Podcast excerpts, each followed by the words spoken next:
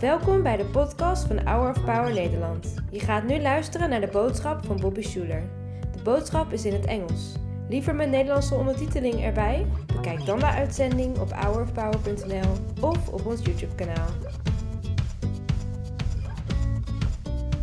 Well, we're so thrilled to welcome back again Tim Timberlake to Shepherd's Grove.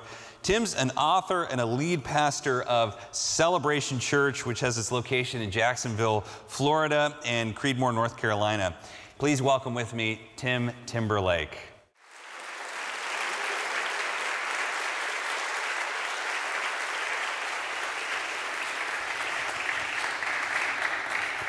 Thank you, Pastor Bob. It's always an honor and a privilege to uh, be with Shepherd's Grove and the Hour Power family. I want to hop right into today's message, Matthew chapter 9, verse 27. I'm going to read this passage of scripture and then we'll pray and then I'll begin to unpack it. The scripture reads As Jesus went on from there, two blind men followed him, calling out, Have mercy on us, son of David. And when Jesus had gone indoors, the blind men came to him and he asked them, Do you believe that I am able to do this? Yes, Lord, they replied. Then he touched their eyes and said, According to your faith, let it be done to you. And their sight was restored. Let's pray. Lord Jesus, we thank you. We're humbled by your grace and amazed by your mercy. We ask that you would speak to us through your word today. In Jesus' name, amen. Me and my wife Jen found out about seven years ago that we'd be having our first son, Max. As we began to go through the process of preparing and making preparations in our home for this bundle of joy that we were expecting, the doctors began to tell us to do something pretty unique and, and pretty interesting to me. He said, around the three month mark, we want you to start to speak to the baby so that he can learn your voice. And so, like a crazy man, I began to put my ear to her belly and I began to look at the stomach that seemingly looked like nothing was going on inside. And I began to speak to this child, begin to tell this child what we were excited about, what we were looking forward to doing, what I looked forward to doing as a father, what Jen was looking forward to do as a mother. And as time began to progress, her stomach began to grow and these conversations continued. And the thing that I had begun to learn is when our son had heard our voice, it began to help him develop pathways in his brain to create uh, healthy thought patterns as an infant. The doctor continued to tell us as you continue to speak to this child, he gets healthier and healthier.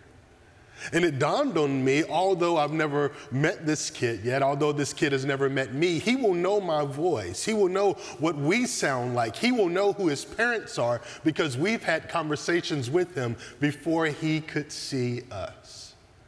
As we read this passage of scripture, I find the same thing very similar with Jesus. There are two blind men, and these two blind men are calling out to Jesus. And it, it, says something unique. It says that they follow Jesus. And as I read this, it dawned on me how can two blind men follow Jesus? How can two blind men follow Jesus not just a couple of steps, not, not just a couple of paces, not just through, through a couple of, uh, uh, uh, of feet? They followed Jesus for some time. Scripture says they followed him inside of a house. The second thing that stuck out to me, they called him the son of David, which is an indicator that they knew who he was and they knew what he was capable of doing. I believe they knew who Jesus was because they could identify his voice. One of the things that I've come to learn is that our destinies are decided by whose voice we listen to. The voices that we listen to will determine the destinies that we experience. If we listen to the wrong voices, we will receive the wrong outcomes. But when we listen to the voice of God, he helps us navigate this crazy world and He helps us to navigate this crazy life. The Word of God teaches us that our faith grows by hearing the Word of God. It says it twice faith grows by hearing and hearing the Word of God. So if our faith grows by hearing the Word, our doubt grows when we don't. Scripture says here in Matthew chapter 9, Jesus asked the question, verse 28 Do you believe that I am able to do this? Yes, Lord, they replied. And then he touched their eyes and he said, According to your faith, let it be done unto you. Point number one is this God honors initiative, not intentions. God honors our initiative, our ability to move beyond our comfort zone, our ability to move beyond uh, the things that we want and tap into the things that we actually need. I find it very humorous. Oftentimes, we judge people by what they do, and we judge ourselves based off of what we intended to do. We often have good intentions, but our intentions don't push us into initiative until we leave our comfort zone. We often think the opposite of courage is being cowardice. But I would say the opposite of courage is being comfortable. Today, I want to encourage you to push beyond that comfort, push beyond your, your, your limitations, tap into the supernatural resource of Jesus Christ so that you can see what it is that He has for you. It's not enough to have intentions. You have to pass the intention stage and carry out the initiative of pursuing Jesus. If they had stayed where they were, they would have never received their sight.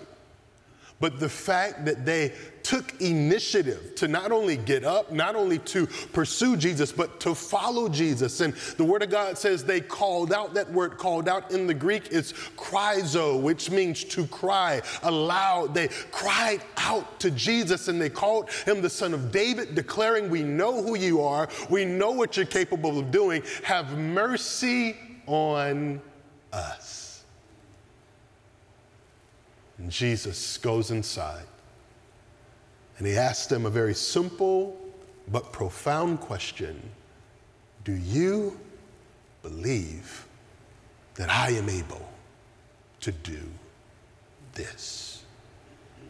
I don't know what the this is for you, but, but I believe that if you can put your belief in Jesus, He can help you through whatever this is. Your this may not be blindness, it, it, could be bills that are piling up, it, it could be children, it could be a marriage, it could be a number of different scenarios at the same time. And if we're not careful, we'll allow the, compound, the compounding of different things to strip us away from our beliefs.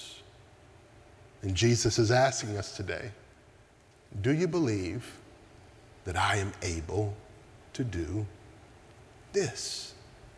For a moment, I want you to think about what that is for you. As I was reading this, it dawned on me that Jesus did not show up the way these two blind men expected him to. It says, that as they begin to cry out, Jesus goes indoors. And Jesus understood that they were blind. And I asked myself the question why would Jesus continue to walk inside knowing that these two blind men were in need of a miracle? And oftentimes we think that Jesus will perform the miracle the way that we expect him to, and he will show up the way we expect him to. But what I've come to learn is oftentimes Jesus won't show up the way we expect him to, but he will always show up the way he says that he will. Amen. He doesn't live up to our expectations, but Jesus always lives up to his word. He asked these two blind men, Do you believe that I'm able to do this? There's a difference between hope and faith. Hope is a desire, faith is a demonstration. I believe these two blind men had both hope and faith. They had hoped one day that their sight would be restored, but they had the faith enough to initiate contact with Jesus. Again, faith is a demonstration of what you believe, hope is a desire. And there's some of you watching right now that need to cross over from merely hoping for something to acting in faith, demonstrating what you believe and who you believe in. I want you to write this down, point number two. Your in look determines your outlook. Growing up in the South, my grandmother would often roll lemons to make homemade lemonade. It was one of my favorite things to watch her do. She would take a bag of lemons and she would begin to spread the lemons out on her kitchen counter and she would begin to take the palm of her hand and roll the lemons all the way down to her elbow. And I would ask her, Grandma, what are you doing? She says, Well, I'm preparing the lemons to be squeezed. And what seemed like an eternity when I was thirsty was only about five minutes of her really rolling these lemons, and then she would take a knife and she would cut the lemons down the middle and she would squeeze the lemon juice into a pitcher and then she would put hot water in there and then she would put some sugar and she would stir it. And she would look at me and smile and say, Grandson, the juice is always worth the squeeze. Your in look determines your outlook. What you put in when you are put under the squeeze of life will always flow out. These two blind men knew who Jesus was. They, they called him the son of David. They, they had been gathering information, they, they had been gathering understanding, they had been gathering knowledge of who Jesus was, and that's why they could identify him as the son of David. Their inlook, their intake determined their outlook and their outtake. And if we're not careful, we'll allow the world to fill us. And when life squeezes us, our anxieties, our stresses, our worries begin to pour out. But when we put in the Word of God into the sponge of our heart and we're put under the pressure of this life, then the Word comes out. Your inlook determines your outlook. These two blind men couldn't see, but they didn't let that stop them. They said, although we may not be able to see, we can hear. And as long as we can hear the voice of Jesus, we will pursue you. We will follow you. We will chase after you, unrelenting, until you talk to us, speak to us, tell us what it is that you desire for us to do so that we can complete this assignment and receive what it is that we know you are able to provide. See, when we hear the voice of Jesus, it gives us courage. It builds our faith that the quality of our decisions will determine the quality of our destiny.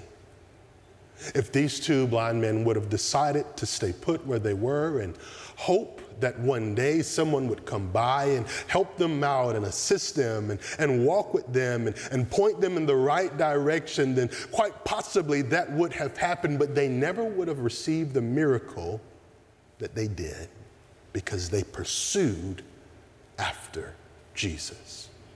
One decision changed their life forever. And one decision right now for you can change your life forever. The final point that I want to cover is this your future is decided by who you have chosen to believe. Your future is decided by who you have chosen to believe. My faith comes when I hear the voice of God. My faith is built when, when I read the Word of God. My faith is stirred when I see God move amongst His people. And just as I mentioned before, with my grandmother making the lemonade, without her stirring it and rising to the surface, the sugar that she poured in, what's on top remains bitter. And life may not look the way you thought that it would look in this season of your life.